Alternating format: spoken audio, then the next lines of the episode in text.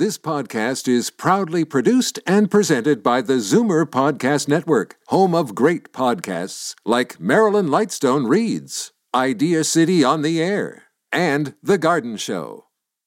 The following is a sponsored program. Zoomer Radio and MZ Media Incorporated do not endorse any of the statements or opinions made by the contributors.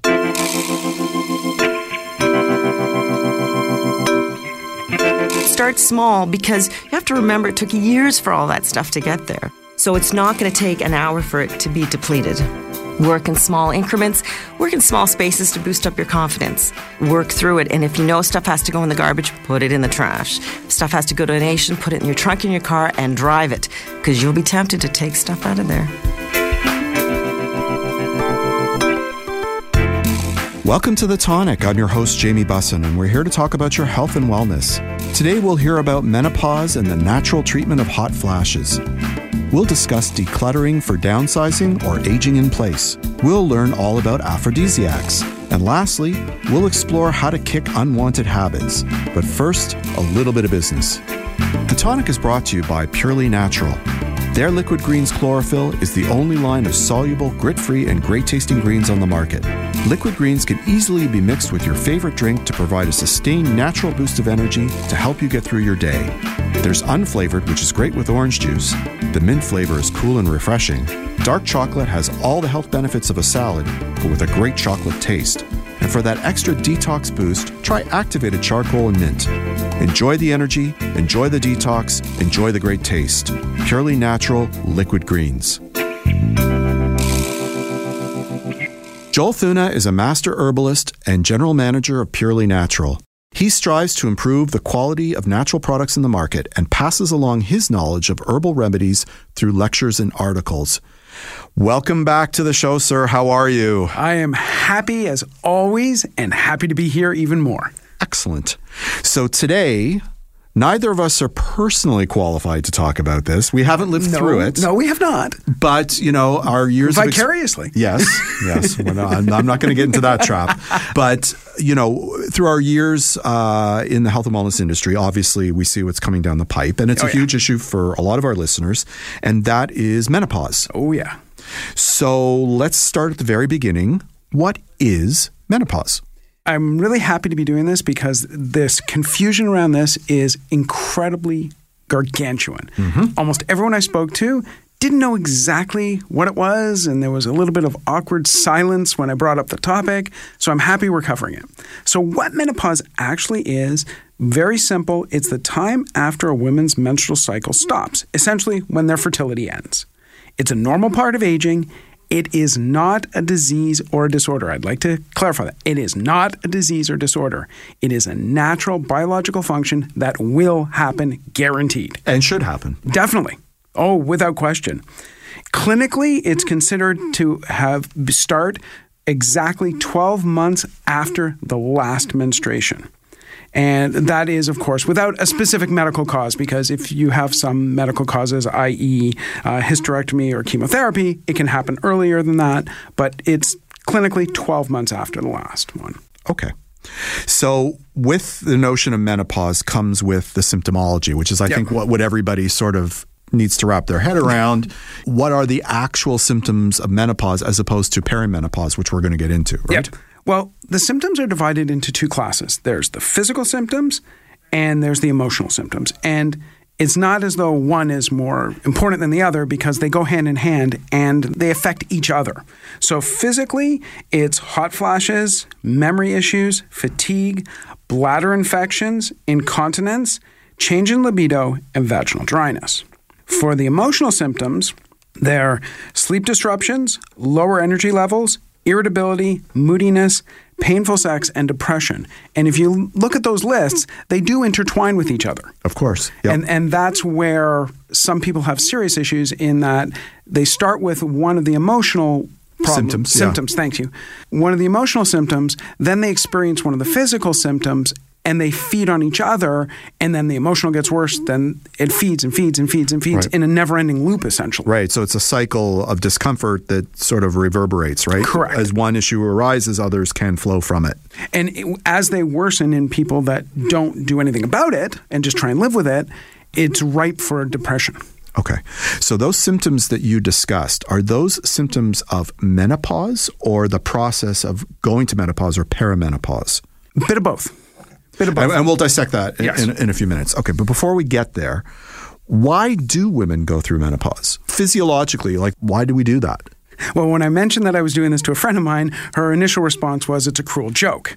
But there is actually a biological reason behind it. And the biological reason is called the grandmother hypothesis. And to discover this, researchers had to look at the only other species other than humans that go through menopause. And the only species that do it other than humans are specifically toothed whales, those being belugas, narwhals, killer whales, and short fin pilot whales. And you're probably, listeners, wondering, why the heck do I care? Well, the reason is it was easy to look at those species and see how the, The whales females, that have yeah. gone through menopause how they interacted and what their roles were. It's much easier to do it in animal species than it is in humans. Right? Because we tend to lie. So this is a sociological study, as, Correct. as opposed to a biological study. Correct. And what they found was that older females that have gone through menopause play a vital role in helping to feed, raise, and teach the generations that follow past them, that being children and grandchildren. They found that by doing that, those women are ensuring the survival and the thriving of their offspring. They found that older women are better off if they stop reproducing and focus on helping the children when it comes to the children's survival because it gives them the best shot at what's called the genetic legacy. If they kept reproducing, the problem would be they'd find that they would spend so much time on the youngest um, child, had- Progeny, yeah. progeny, thank you, that they would be ignoring the other ones, and their survival would be in jeopardy. By stopping reproducing and then being able to focus on all of the progeny, they are giving them a leg up and a big leg up, both in food and as well in nurturing. Right. And I, and I would presume that tied into this is the longevity of the animals that go through uh, menopause, right? Because Definitely. because whales tend to live longer on average than other animals. Yes. Not as long, obviously, as humans, although it's a, it's a separate issue. But but also, um, my understanding is that whale pods are female led as well. Yep. So from a sociological perspective, it, it, you know, if you have the responsibility of leading your group. Uh, not having to reproduce would make things easier. You could focus on the actual leadership, which is, I think, what you're saying Definitely. in terms of humans as well. It's a leadership issue for women because then they're not bogged down with the reproduction into their later years. Correct. And if you think about it, also look at our population here. How often have you heard where a senior woman is the primary caregiver to multiple members of her family? Right. Because she can, she's nurturing, they have the knowledge and the ability to do it. Okay. So it's the exact same thing. Let's talk about perimenopause now. Yep. What is it and what are those symptoms as compared to menopause? Okay, well, there's a lot of confusion around where perimenopause is, what it is, versus menopause itself. Right. So, in the years leading up to menopause, most women will have changes in their monthly cycles. Hot flashes, also, unfortunately, sorry, and other symptoms that they automatically attribute to, okay, well, maybe I'm going through menopause now. No, it isn't. It's actually perimenopause. These years are called perimenopause, or other people also call them the transitional years. It usually begins somewhere between age 45 and 55 and lasts about seven years. For some women, it can last as many as 14 years. Wow. Oh, yeah, it's long. During the transition, what ends up happening is physiologically, the body's production of estrogen and progesterone, the two hormones made by the ovaries, starts to slowly decrease. Mm-hmm. And the slow decreasing, that's what causes all of the symptoms. They often experience spotty menstrual cycles, sleep disruptions, and as I said earlier, hot flashes. Now, physiologically, bones become less dense, leading to risk of fractures. And on top of that, energy, the way your body uses energy changes. So you can end up all of a sudden being more lethargic, and you can also put on weight rapidly. Hmm. That's mm. now. Here's one of the interesting things about it. In the last one to two years of perimenopause, the rate of hormone decreasing increases dramatically. At this part of it, so just before actual menopause, women can start to, to endure all the symptoms of menopause as their body reacts to that rapid decrease. I see. So even though they're still menstruating, they're getting all the symptoms as if they are experiencing menopause where they no longer have the cycle. Correct. And the reason that happens is even though your body is still producing the hormones, it's such a rapid decline and such a dramatic recline, decline Yep. that your body's struggling to figure out how to handle it. Okay. So all women go through it. Yes. And now we're going to tell them how they might be able to deal with it naturally. Okay. All right. So where do you want to start? Well, the first thing to say, regrettably, it is going to happen. There is no way to avoid the symptoms. If you are one of those women who has, and you just have a checklist, I'm going to get this, this, this, this, and this, it's going to happen. You're not going to avoid it. What you can best try and do is minimize the duration, the severity, and the frequency of what's going to happen. Okay. So how would a woman do that? Well, the biggest one that most women have on the top of their list is hot flashes. Right. And the reason it is hot flashes is they're the one that is the most bothersome and it is the one that most causes a reduction in quality of life. What is a hot flash? So, okay. Hot flashes are essentially what happens is the blood vessels nearest to the skin start to expand. That expansion causes a rapid onset, heating up, reddening, and in some cases, sweating to occur. And this could be out of nowhere, all of a sudden, you're feeling great, everything is good. 30 seconds later, you feel like you've just entered a blast furnace. Hmm. For some women, they last a couple seconds. Other women, they can last 5, 10, 15, even I've seen as high as 25 minutes. They can go from literally 10, 15 degree difference. It's massive hmm. how different it can be. And it's remarkably uncomfortable. For some women, it's predictable. They, for example, I get one every day at two o'clock, or I get one half an hour after I do this. For other women, it's completely unpredictable. So there's no external predictable catalyst that's going to cause somebody to have hot flashes. It's random Yep. and it's just a function of perimenopause. That's it. Correct. But there are triggers. Okay. And they're not triggers for everyone. Some people, one trigger is, other people it isn't. So people do have to know their own triggers. Common triggers are stress, restrictive, tight clothing, caffeine, alcohol, specific spicy foods, smoke, and that is from cigarettes, vaping, or cigars, heat, and inactivity. And what I mean by those, for example, when I say inactivity, is you're more likely to suffer hot flashes, and they're more likely to be more frequent and more severe if you're someone who's fairly lethargic. If you're someone, for example, who goes to spin class regularly, or goes to yoga class, or goes to goes walking regularly through the neighborhood, they're not going to be as bad, and they're not going to be as frequent hmm. as they would be. They may still be bad, they may still be frequent, but they won't be as bad as they would be. If you're around cigarette smoke a lot, it's probably going to be a problem. Okay. And tight clothing just makes sense. Yeah. Being around a hot environment just makes sense. Right. So don't do hot yoga. If you're going to do, if you're going to do the yoga, don't do hot yoga. Agreed.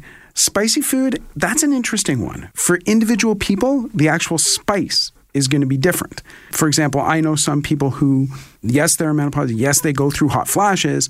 They can have things with chili, unbelievably, no problem. Give them something high in ginger, and they are, it sets them off. Hmm. And I'm sure it's reversed for other people. Stress, that just makes sense because stress, with all of us, stress causes your hormones to go nuts. Like everything else, your body has to find a way to react. Okay. All right. So now we know what can trigger hot flashes and we know what they are. Other than avoiding the foods that might be triggers for you, and I suppose that's a trial and uh, trial basis, right? Definitely. If you if you note that something is triggering the hot flash, avoid that food. That's easy enough. What else can a woman do if if they're experiencing hot flashes? Well, the first thing you always want to do if you're someone who experiences hot flashes is to stay cool. Yep. And staying cool means a lot of different things. One, quite frankly, have fans around. Mm-hmm. around you, circulating the air, even if they're on low all the time, just to have a nice cool air going around you. The other one is to have what is referred to as a chill pillow. It's a pillow at night that may have cooling memory foam, water, or other cooling material, even something like a mild ice pack, just to have something there that can keep you cool just in case. Wear light clothing and do it in layers so that, for example, in the winter like this, you can pull off a layer or two and still be okay if need be. The other big thing to do is exercise. Yep. And I'm not telling you to go out and pretend you're Lou Ferrigno or Arnold Schwarzenegger. Yep. Just do something regularly that gets the heart rate going, gets the blood circulating. It essentially gives your body some ability to manage heat regulation better because that's your body has to do that when you're exercising. Okay, so we, we have time for one more topic, and that is are there supplements that can help with the hot flashes? There are. There's three ones that are quite common. One is sage. It's a traditional remedy for hot flashes and night sweats. Researchers found that users who took a really strong medicinal sage managed to get a 60% reduction in frequency of hot flashes.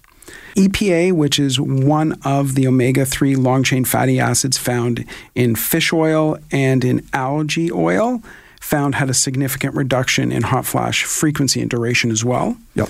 And the last one is black cohosh. Black cohosh been used for centuries for this. There is, however, one proviso. If you have liver issues, don't go near black cohosh. Fantastic. Thank you so much for coming on the show today. Uh, what are we going to discuss next month? Are we going to discuss more menopause issues? Definitely, I, there's a lot more to talk about here. I'd love to do it. Fantastic. We've got to take a short break, but when we return, we'll discuss how to overcome emotional eating on the tonic.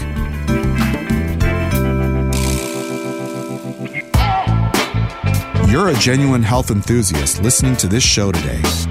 And Activation Products is your dream come true when it comes to living a very long, pain free, energized life. Your body's craving heirloom nano and micronutrients that you'll use to elevate your whole body's health in ways you had no idea were possible. Activation makes all this possible no matter how old or young you are. The precious time, energy, and money you invest to be healthy is taken very seriously by Activation.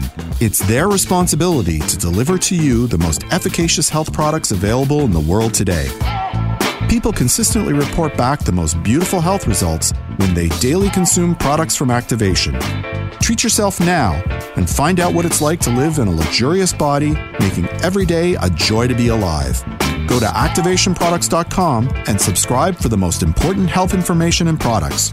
Or call 1 866 271 7595.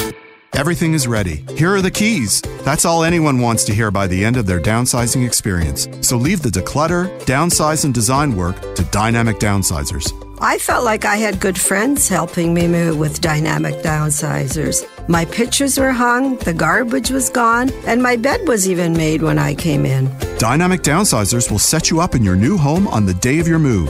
To get your free quote today, call Dynamic Downsizers at 416 288 8368. You're listening to The Tonic on Zoomer Radio.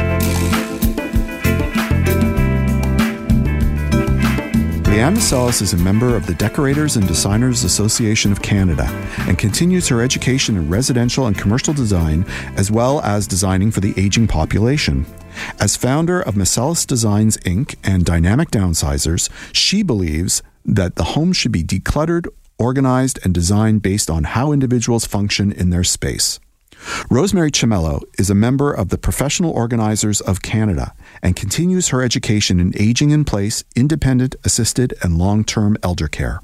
She enjoys organizing people tailored to their space and circumstances. She believes that every person can be their best self and feel liberated by having organized systems in place. Welcome to the show. Thank you. Hello. We're going to talk about a topic that I think is everybody's sort of secret little peccadillo, and that is they live maybe not quite as hoarders, but they have accumulated a lot of things, and perhaps they need to declutter, right?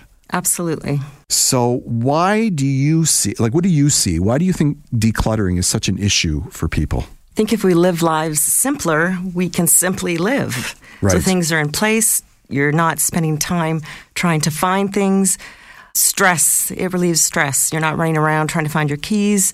Things are in order. People that you live with can live an organized life too, so you're not always directing traffic for them. But why do you think so many people live in clutter? Like, like what, what's causing that? The guilt of holding on to things. We are a generation where we've accumulated stuff more so than any other generations in the past. So we have a guilt factor holding on to things. We think we need them or we've paid too much money for items. So let's hold on to them. We have boxes in our basement filled full of stuff that we got for our wedding, eh, which at the, at the time we thought, you know, oh, we're going to use this, we're going to use that. And, you know, we just, for various reasons, it could be the fine chinaware that you actually can't put in the dishwasher, right? So it never gets used. Yeah, that's right. Uh, and so it sits in boxes and you kind of have to walk around the boxes to get to the second fridge that we have for all the extra food that we have. And I think a lot of people live that way. Yeah, uh, and if it's not useful, it's time to let it go. And it's okay to let it go. So are, are you a condoite? Are you, are you, do you believe in Marie Kondo and everything she espouses? I appreciate her as, as I do other designers as well. I think you have to take from all of them to find what works for you. That's really important. So I'll give you an example. I struggle, hard to believe, with paperwork, and it took me years to realize I'm not a tickler. I don't like file folders. I like putting things in like mail slots. Right. So when you find out what works for you, put them in place and your life just changes. Well, what if nothing works for you? What if you're the type of person that just kind of leaves envelopes and papers everywhere? I was a commercial litigator and I literally hate paper. Part of the reason I don't I practice agree. anymore is it wasn't, I love going to court. I just couldn't handle the paper. Like I, I couldn't organize myself. So you find a system, you find a place in your home where you drop your paperwork and then you make time for it once a week, once every two weeks, and you go through it. Help me, Rosemary. Where do I start to declutter? What do I do? What, what do I do? well, you open your front door and you take a deep breath and you look at the hot spots, the places that need to be decluttered. Right. And you just start. But start small because you have to remember it took years for all that stuff to get there. Right. So it's not going to take an hour for it to be depleted. Work in small increments, work in small spaces to boost up your confidence. Work through it. And if you know stuff has to go in the garbage, put it in the trash. If stuff has to go to a nation, put it in your trunk in your car and drive it because you'll be tempted to take stuff out of there. Yeah. So, and then once you gear up, you'll get it done. What if you're a procrastinator though? Like, mm. You need to call in a friend yeah, to help you. that's it. Well, that that that What if will- you're what if you're friendless? God, you have the worst case scenario. I know, Well, right? yes.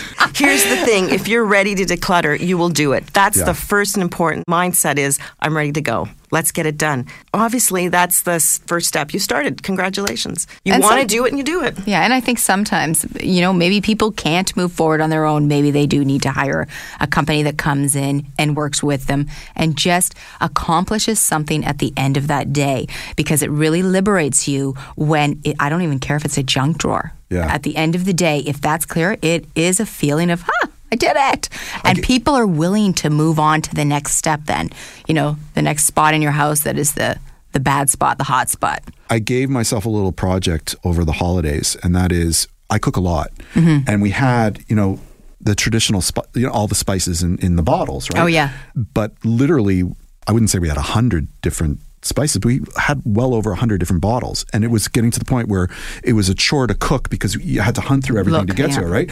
So I went and I bought these containers that could open from the top, which are much Yep. easier to use if you're cooking. And then we labeled them and they're stackable. And it took me hours to do it to get rid like the hard part was just getting rid of the stuff, the spices that I didn't use. Right. But then it was such a great sense of relief. I Mm-hmm. know it sounds crazy, but but I, it was such a great sense of relief just to have it all organized after. Right. And I'm sure you get that a lot from people that you're working with. And weren't right? you pleased with that? You Uh, got yeah, that little 100%. corner done. Yeah, and now, yeah. hey, it makes what's your life next- easier. What's yeah, the the, next the sad the sad truth is that's where it ended because there's a pantry that could use the same. The same That's but okay, baby steps, baby Well, steps. go in the pantry and just look at expiration dates. That's Yeah. what Yeah, you know. that's a quick- We find 1982 cans of soup. Like you know, check your expiration dates and out By they just go. getting rid of um, the expired food, it cleans out your area a lot to move on. So let's talk about the logistics of decluttering. Mm-hmm. How much time should you give yourself, and how do you like? When should you start? What's your advice?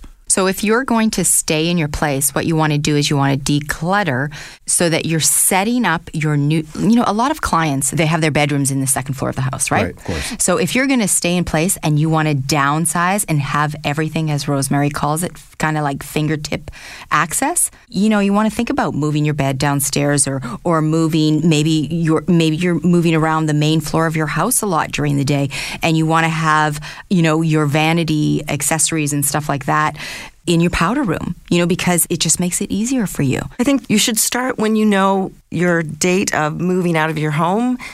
Give yourself definitely two to three weeks to purge items that you know that aren't useful moving forward, that you don't need, that are perhaps even duplicates that won't be of any use.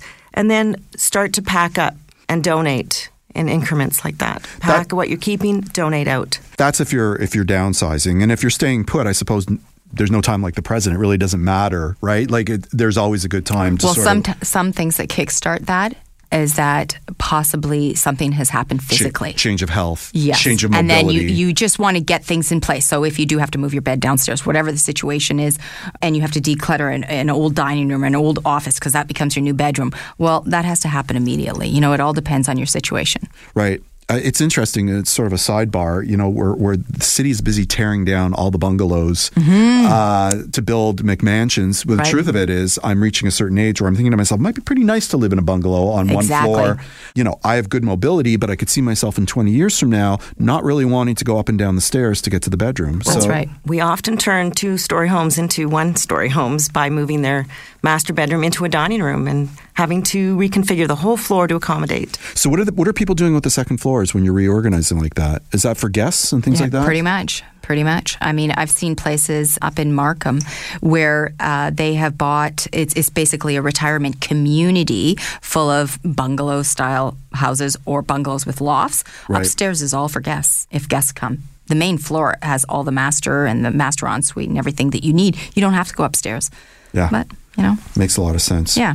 So earlier you mentioned there's a sort of a decision, uh, you know, stuff you're going to throw away, and maybe there's stuff you're going to donate. It has value for somebody, but maybe not a market. And then there are other stuff that might have a value. So how do you deal with that in the terms of decluttering? Well, you ask your family members what they'd like, things that are important to you that you love that are need, and then after that, you have to determine is it a good idea to consign it because there's a cost that comes to consigning. Every place that you send it to, we need to physically get it there. So we have a cost of a mover.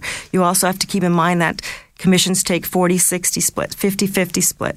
So at the end of the day, is that piece really worth moving forward? Or is it moving forward to donation where someone who can really use it will actually use it? Right. They I think- need it. Unless you really have a curated collection, I think a lot of the things that people amass over the years may not have the value that they think it does, right? Uh, you know, that piano, that dining room set, the- Absolutely. the, the ornate stuff, right? And when we walk in, we we will know that we need we can't ask just a normal consignment person to walk through. We need to ask an auction house to walk through the home. And we need to remind the children that yeah, there's artwork that's valuable.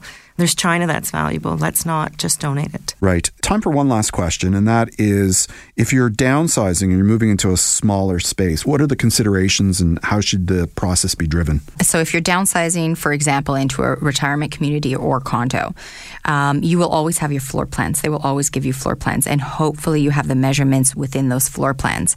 Basically, you want to just take a look at your floor plans. You want to measure out your furniture.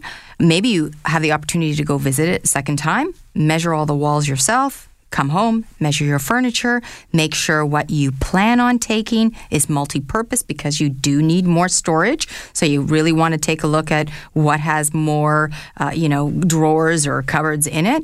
And then, you know, also, I, and I always say this, and designers always laugh about this, but you always have to make sure you know your door size because many times furniture shows up and it won't fit through the door. So don't waste your time. Make sure you know the door size. Well, that is a fantastic piece of practical advice that we are going to end up on. Thank you so much for coming on the show today. Thank you. Thank you. So, next month, you're going to come back and you're going to talk about designing specifically for seniors, right? Correct. Fantastic. We've got to take a short break, but when we come back, we'll discuss aphrodisiacs on the tonic.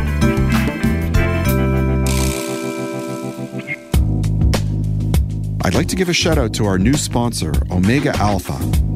This company is 100% Canadian owned. Their team consists of allopathic and naturopathic doctors, nutritionists, researchers, and other scientific professionals, all led by their CEO, Dr. Gordon Chang. Formulations are created on their 40,000 square foot facility located in Toronto. Omega Alpha uses only the highest quality ingredients to manufacture the most efficacious yet price friendly nutraceuticals. For more information about Omega Alpha, visit OmegaAlphaInc.com. The Big Carrot is a worker owned natural food market that's been committed to local, organic, non GMO, and sustainable food systems since 1983. They're a one stop shop offering produce, grocery, bulk, body care, and holistic dispensary. The juice and smoothie bars and kitchen serve up hundreds of healthy dishes and drinks daily. Building community is at the core of their vision, which they deliver through education, outreach, and giving. They want everyone to share in the goodness they offer. Visit their website for more information at thebigcarrot.ca. This is The Tonic on Zoomer Radio. Megan Horsley is a registered holistic nutritionist, blog writer, and recipe developer. She's passionate about helping her clients discover their best selves with a holistic approach to their well being, with delicious food, movement, and thoughts. Megan loves witnessing the transformations that unfold. She's a knowledgeable and entertaining writer, and she writes for Tonic Magazine regularly. But today we're talking about something you actually haven't written about, right? Exactly, yeah. So I'd say this time last year we talked a little bit about libido, but today we're going to talk more about what aphrodisiacs are. So, in light of Valentine's Day being next week, at, you know, Yeah. at the time of recording, I thought it would be fun to discuss aphrodisiacs. So, what they are, how they work in the body, and then giving some examples of those. A lot of people think they don't actually exist. Do, do they exist? Are they real? They do exist for sure, but I I do think that it depends on a variety of factors, right? With anything. so so the word aphrodisiac comes from the Greek goddess of love, beauty, and fertility. Aphrodite. Aphrodite, yeah. Aphrodisiacs are known for stimulating sexual desire and sexual performance, right? So they can come in the form of foods, herbs, and essential oils, or scents, even. Mm-hmm. And so some examples of these uh, we'll, we'll touch on a little bit later, but I want to talk about how they work because there are a lot of claims out there. Yep. So, for foods, aphrodisiac foods can stimulate hormonal processes as well as stimulate other chemical compounds in the body that affect your emotional reactions. Some of them can actually improve circulation. And some of them can reduce stress to allow your body and mind to relax, to really focus on the task at hand. The right? task. Well, at least I, at least we hear where you're coming from. Your fiance is quite lucky. It really does depend on what the actual food is, right? Yeah. Um, there are a variety of ways that they can elicit physiological reactions. Right, and there's psychological elements to it too, right? Absolutely, right. And then with essential oils, when they're inhaled, they actually affect the olfactory system. So this is basically what includes the organs related to our sense of smell Right. right? So when you inhale an essential oil, for example, or really any kind of scent, but we'll focus on essential oils here, Yep. you're inhaling airborne molecules into your body. Mm-hmm. And these molecules can actually attach to various receptor sites in your body. So, if you're at all familiar with terpenes, some essential oils actually contain terpenes. Um, not all of them do. Some of them do. And um, this is also how CBD oil works in the body as well. So, Yep. terpenes are chemicals, natural chemicals um, found in essential oils and um, hemp, marijuana, for example. And they attach to receptor sites in, in the body. So, this is actually oftentimes directly connected to the, the nervous system. Yep. So, if these terpenes are attaching to these receptor sites, we can actually feel relaxation in the body. Right. And there there are also when you're dealing with the olfactory, I understand it is attached to the most primitive part of the brain, so that if you are stimulating through the olfactory senses, you're actually stimulating sort of our animal instincts, which obviously would help uh, with sex. Yeah. So, you know, there are. I read this article once that said, sort of, with men, it resonates if you give them feelings of home or if you remind them of home. So, the smell of apple pie can be an aphrodisiac, right? If the comfort and relaxation sort Yeah. of get, which you wouldn't think for a man, but that, that so like women, if you put a little apple pie behind your ears, you know, you're probably, you're probably going to entice your man. I, I read it. I can't cite it. Sorry, go on. Ode to apple pie. Exactly. But you're absolutely right. So, really, it does depend on the smell. Um, the smell can elicit different reactions Yeah, in the body. 100%. Um, and specifically in what's called the limbic system. So, this is connected to the olfactory system. And this refers to parts of the brain responsible for emotions and memory. Right. So, when you eat a specific food or when you inhale a specific food, you can have a memory attached to that, which will elicit certain emotions. Right, and it's unique to every individual, right? Yeah. So, so for somebody, it might be that chicken dinner they had with their spouse on the first date or something like that. It, it could be something as rudimentary as that. For sure, and right, we see this with music as well, right? Just Yeah. on a, on a side note, if you hear a certain song, it might remind you of a certain time in your life, right, and, and elicit certain emotions. So Yep. these two systems are definitely connected, and it's really interesting to see how personal they are um, with people in terms of food and, and smells. So why might you want to use aphrodisiacs? Well, for obvious reasons, a person may want to use aphrodisiac foods, essential oils and herbs, if they want to improve their sexual desire and performance. Very obvious, right? Yep. But this could be particularly desirable for people who suffer from performance anxiety or those who are particularly affected by stressful lifestyles. If you are the kind of person who feel like you just can't relax, you know, you just can't relax to get into that mm-hmm. scenario. Yep. And if you simply just have low libido, right? So this could be a nice these options could be a nice healthy alternative to aphrodisiac drugs. Right. So, an interesting point here I, I want to bring up is that, you know, some people may want to avoid these pharmaceuticals specifically because, according to the FDA, an aphrodisiac drug can be any product that bears labeling claims that it will arouse or increase sexual desire or that it will improve per, uh, sexual performance. Right. So, if any product is labeled as an aphrodisiac, we're led to believe that these drugs are not necessarily regulated, right? So that's just one point, um, because it can be any product that slaps that label on. So having these natural options, such as food and essential oils, could be another way to help you with your libido. Right. Now- so, so what are the oils that, that might act as an aphrodisiac? Sure, yeah. One example, and a lot of these that I mentioned often are because they have a calming effect on the body. So for for one example, ylang ylang, mm-hmm. which is kind of fun to say, Yep. it induces calming of the nervous system and relaxes the body. Same thing with jasmine. So it has been shown to arouse the autonomic nervous system. So this is responsible for regulating heart rate, sexual arousal, among other functions. So it's interesting because those two are almost opposing. One will relax and one will almost stimulate heart rate, right? Mm-hmm. So Yep. kind of depends on what you're looking for. But I will say that it, it's important to not self-diagnose, you know, before trying out different things, even essential oils, because even if the Google search is convincing enough, if you've been having these symptoms for a long time, it, you know, there could be a reason, some kind of underlying reason going Right. on. So Yeah. it, it is definitely important to check in with your healthcare practitioner so that these issues can be brought to your attention. Sure. Some examples I want to talk about related to food. The most popular aphrodisiac is, can you guess? Chocolate. Dark chocolate. Yeah. Yeah. And I've actually met one person in my life who doesn't like dark chocolate. Well, as, as kids don't like dark chocolate. They like milk chocolate. Yeah, but you, you get in. You, yeah, I, I don't trust people who don't like chocolate. no, chocolate. it's weird, right? It's Yeah. really bizarre. There's something wrong with that.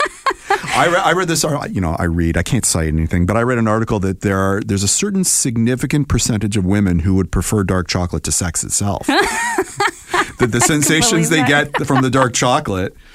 Um, and let me tell you, dark chocolate is my go-to Yeah. late at night. yeah, yeah. I mean, you know, we discussed emotional eating last month, yes. but you know, late at night, if I'm looking for some comfort, it's it's dark chocolate. Amazing that you brought that up. And there is obviously a reason for that. So there are two compounds in chocolate. Um, this one is fun to say, and I really Yeah. hope it comes out properly. Yeah. Phenylethylamine I can't correct you because I don't Yeah. know. okay. and tryptophan. Yeah. Or you've heard of that Yeah. one. So these are both beneficial for libido, but phenylethylamine Yeah. is actually released in the brain when we fall in love. Yeah. Right? Yeah. And then tryptophan is a building block for serotonin. So this is a neurotransmitter that makes us feel happy. Right. Okay. So so it's cliched, but you might want to get your significant other some chocolate for Valentine's, right? Yeah, absolutely. I mean, and that's why, I mean, that's why it's the number one gifted thing that you Right. give around this time of year. And personally, I would prefer to eat the chocolate than the oysters. Like. I, I know the oysters with the zinc are are, suppo- are supposed to like. I just I can't, I've had oysters one twice in my life, and I'm okay with that. If it never happens again, so be it. Yeah, and you're right. With the with the zinc, it is fantastic for boosting testosterone. So Yes. that was my other option or other food. Sources. Are there other food sources for, for zinc if you're not Yeah, an yeah. So let's say you're a vegetarian. Chickpeas are a really good I source love of chi- that I as love well. hummus, Yeah. so there you go. There you go. Um, so not necessarily as high as the oysters. They're you know definitely Some might argue. Some might argue I have too much testosterone, so so maybe I should cut back on the hummus. But a lot of people think that alcohol uh, is an aphrodisiac, but it's actually a depressant. Uh, it is a depressant, but there's something interesting about about alcohol is that it in a lot of ways can relax the body and that's because it it replicates the effect of GABA. So we have GABA made in the gut and this is basically a neurotransmitter that relaxes the body, makes you feel really relaxed, kind of zen, you know. Yep. This is why people will have a glass of wine at the end of the day, right? Yep. Um, and, you know, if your gut isn't working optimally, then you may not be really creating GABA as much as you'd like to. right, and, and I would say this, right? Obviously, you know, a glass of wine is probably okay, but you know, if you're having a lot of alcohol, it's absolutely going to affect your performance negatively. So you 100%. you may be in the mood, but you may not execute. Let's No. exactly. Anyways, we've got to take a short break now. Thank you so much for for coming on the show. Thanks for having me, Jamie. Always been fun. We'll see you next month. Uh, we've got to take a short break, but when we return, we'll learn how to kick your unwanted habits on the tonic.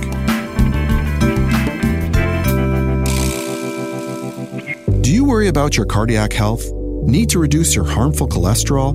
New Roots Herbal offers natural supplement formulations to help reduce elevated blood lipid levels, help keep your cholesterol in check, and support cardiovascular well being. Discover organic cardiac heart tincture, cholesterol, and slow release CoQ10. Natural ingredients and guaranteed potency for healthier days and a brighter future. Let's make life better. Find these and other New Roots herbal products exclusively at quality health food stores. To ensure these products are right for you, always read and follow the label. And for more information, visit newrootsherbal.com. Jack Nathan Health offers Canadians convenient care with 74 multidisciplinary clinics located within Walmart stores. The largest ever Jack Nathan Health Medical Center is now open in Vaughan, Ontario at 8300 Highway 27. The new 8,300 square foot clinic offers integrated services for the whole family, including family medicine, physiotherapy, and chiropractic, chronic pain management, massage, and a registered dietitian. There's also an on site Dynacare blood laboratory, plus same day referrals, walk in appointments, and a new annual health assessment option. Jack Nathan Health is a one stop shop for proactive health management. For more information, visit jacknathanhealth.com. Are you feeling mind fit and holistically healthy? Body, mind, and spirit are interconnected. So when you think well, you live well. The new psychologist recommended platform thinkwell livewell.com helps you to de stress and feel in control, to change, to develop, and grow. Not only is it the closest thing you'll find to face to face counseling, you can try it for free. Whether you want to improve healthy habits, control your stress, or gain perspective, it's time to put your mind fitness first. Thinkwell livewell.com, the mind fitness toolkit for practical people. This is The Tonic on Zoomer Radio.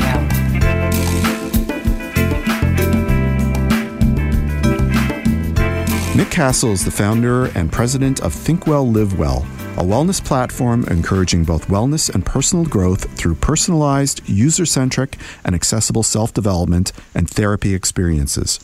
Mick's former fast paced and stressful life as an advertising psychologist, while exciting, pushed him to reflect on his lack of fulfillment, leading to a fresh start with mindfulness. His career change took him from an international advertising high flyer to a multidisciplinary therapist and coach with an ultimate passion for wellness. With the goal of increasing public access to mindfulness based services, Mick adapted his established in person practice into the user centric, low cost Think Well, Live Well platform. With his experience in mindfulness, cognitive and behavioral therapy, neuro linguistic programming, dream work, and hypnotherapy, Mick is helping others find their path to wellness. Welcome to the show, sir. How are you? I'm doing very well. Thank you, Jamie. We are getting to that time of year where people who have the best of intentions to change their lives, who've made resolutions, start dropping like flies. I go to a gym regularly, and we all know January's super busy while they all try out the classes that they're intent on taking the whole year. But come February, that all sort of falls apart. Do you think there's a common reason why people fail in, in, in making their changes? Well, we're all different, and um, each one of us has our own complexities and, and layers. But when I'm talking to people, there's a starting point which nine times out of ten gets the ball rolling. And that starting point is to ask people if they've addressed their emotional motivation for making the change. Most people think in logistical terms. This is my goal. This is what I have to list down to do. This is what I have to do every day. Right. And really, without addressing our emotions at the beginning, we're almost programming ourselves for a yo yo experience. Well, so it's all about emotion. Can you give a, an example of somebody who would have an emotional reason for, for changing a habit? Well, often the emotional reason is more associated with hanging on to a habit. So we develop our habits over time. Right. And our habits basically come with an emotional reward. And to get ourselves away from that reward into a different reward of the changed state is the key difficulty. It's almost as though you could say to yourself, there is a part of me which really wants to change. So why can't I change? And the reason is that there is another part of you that wants to hold on to what you've got. And that is the part that's in control. Because if the part of you that wants to change wants to change for logical, grown up, sensible reasons, the reason it's being defeated by the other part is that the other part is all about emotion. And emotion will beat logic nine times out of ten in a head on contest.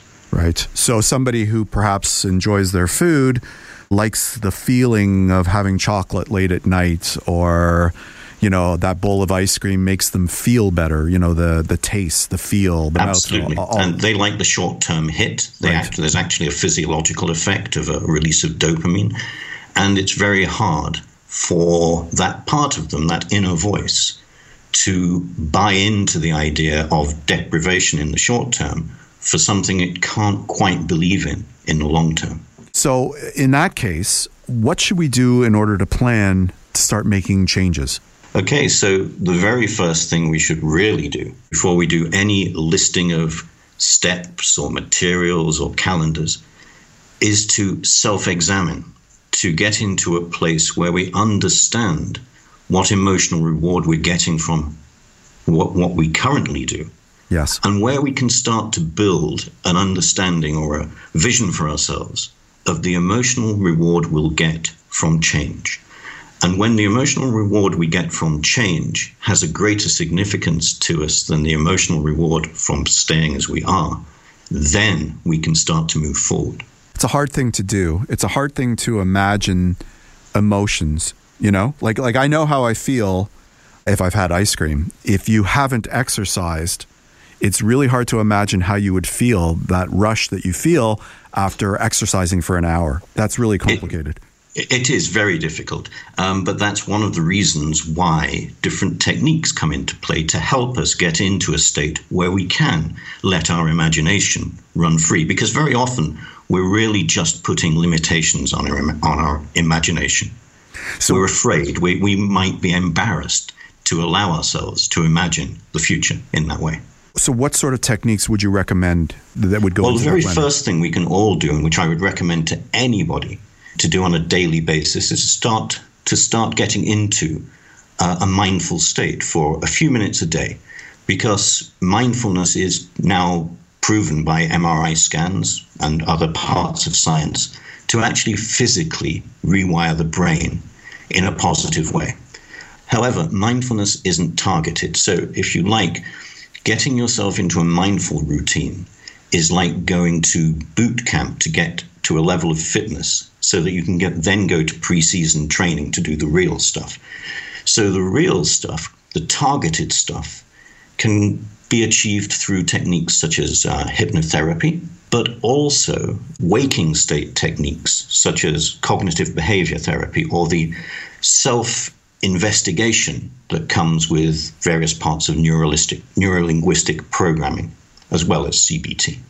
Which, you know, I, I agree with you, But if you're trying to do something, let, us pick something uh, concrete like losing weight.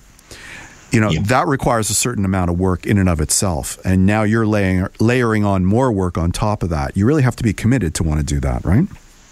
Well, if you're not committed, you've got to look at yourself anyway and ask whether the um, the life benefit is really what you're aiming for. Right.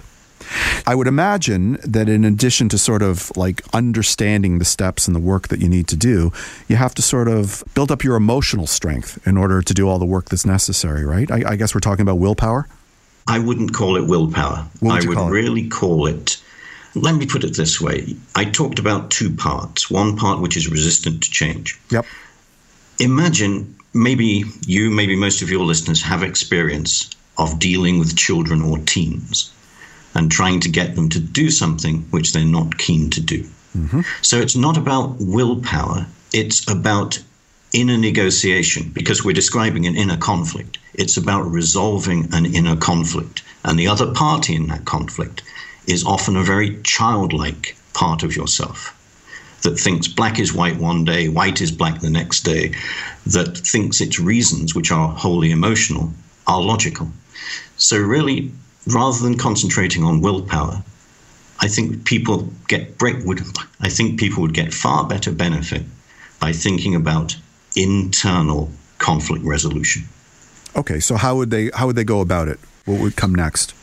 Um, Self dialogue, which can be delivered by any of the techniques that I've described, and you can do this on your own. You don't have to go to a therapist. So you can use cognitive behavioral techniques, you can use NLP techniques, you can do this in hypnotherapy, which is available widely available online. Right. What do you feel the benefits are of doing that sort of cognitive work that you mentioned before? It's revelatory. Um, you have to eventually become honest with yourself to an extent you may not have done before. I can best summarize it by something I've heard several times in face to face sessions where the person I'm talking to suddenly sits upright, eyes wide open, and says, Oh my God, I'm being a teenager. Basically, you get to realize what's really going on inside yourself, and that is life changing in itself. If somebody, if you had a client or or somebody is is struggling to stick to their goals, I understand that you suggest that they reset. Why is yes. Well, as I've just described it, you're actually going into change as a kind of internal partnership between two parts of yourself that haven't worked together before. And it's usual in business, in life, that if you haven't worked together before, you have to check in along the way and see how it's going and see what's working, what isn't working. Too many people decide that once they start to struggle, that's it, they're failing. It's not the case. You just need to go back and recalibrate and start again with the new learnings that you have from what you've done before. And as a therapist, I'm sure you see that this works for your clients, but have you used it yourself personally in your personal life? Well, absolutely. I mean, uh, we wouldn't be talking here today if I hadn't five years ago made a huge decision to change my life. Right. And that took a lot of doing. Um, my advertising career came with status. It came with it came with money. Yeah. Um, and I had to have that moment of um, emotional breakthrough and motivation to do it. And it really came very simply. I realized to myself that advertising never brought me tears of joy. Yeah. Whereas what I do with other people does on a very regular basis. I, I think uh, that resonates with me.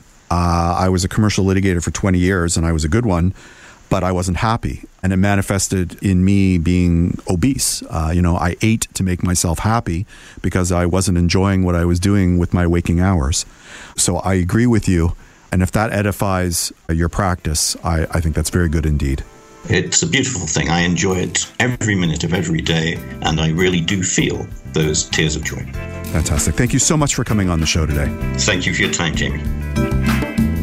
Thanks to all my wonderful guests Joel Thuna, Leanne Masellis, Rosemary Chimello, Megan Horsley, and Michael Cassell. And thank you all for listening to The Tonic. You can listen or download this episode as a podcast with full show notes, contact information for our guests, and links at thetonic.ca. To find out more about the show, you can follow us at The Tonic Talk Show on Instagram or Facebook. For great articles written by Joel Thuna, Megan Horsley, and other amazing health and wellness writers, be sure to pick up your copy of Tonic Magazine. Tonic's available free on racks at over 200 locations across the GTA and delivered with the Globe and Mail to home subscribers in 11 choice neighborhoods in Toronto. Or you can visit our website at tonictoronto.com. If you're interested in providing feedback or suggesting topics for the show, you can email me at jamie at tonictoronto.com. Next week on The Tonic, we're going to do something a little bit different. We're going to discuss the fear of death and meaning of life. The discussion will center on a brief documentary of the philosopher Herbert Fingarette. Go to thetonic.ca or caregiverservices.ca for a link to the documentary. We'll also discuss life threatening deficiencies and life sustaining sufficiencies, dealing with self sabotage, and cooking as a labor of love. Until then, this is Jamie Bussin wishing you a healthy and happy week. Please consult a healthcare professional before starting any diet, exercise, supplementation, or medication program. This has been a paid announcement. This podcast is proudly produced and presented by the Zoomer Podcast Network, home of great podcasts like Marilyn Lightstone Reads, Idea City on the Air, and The Garden Show.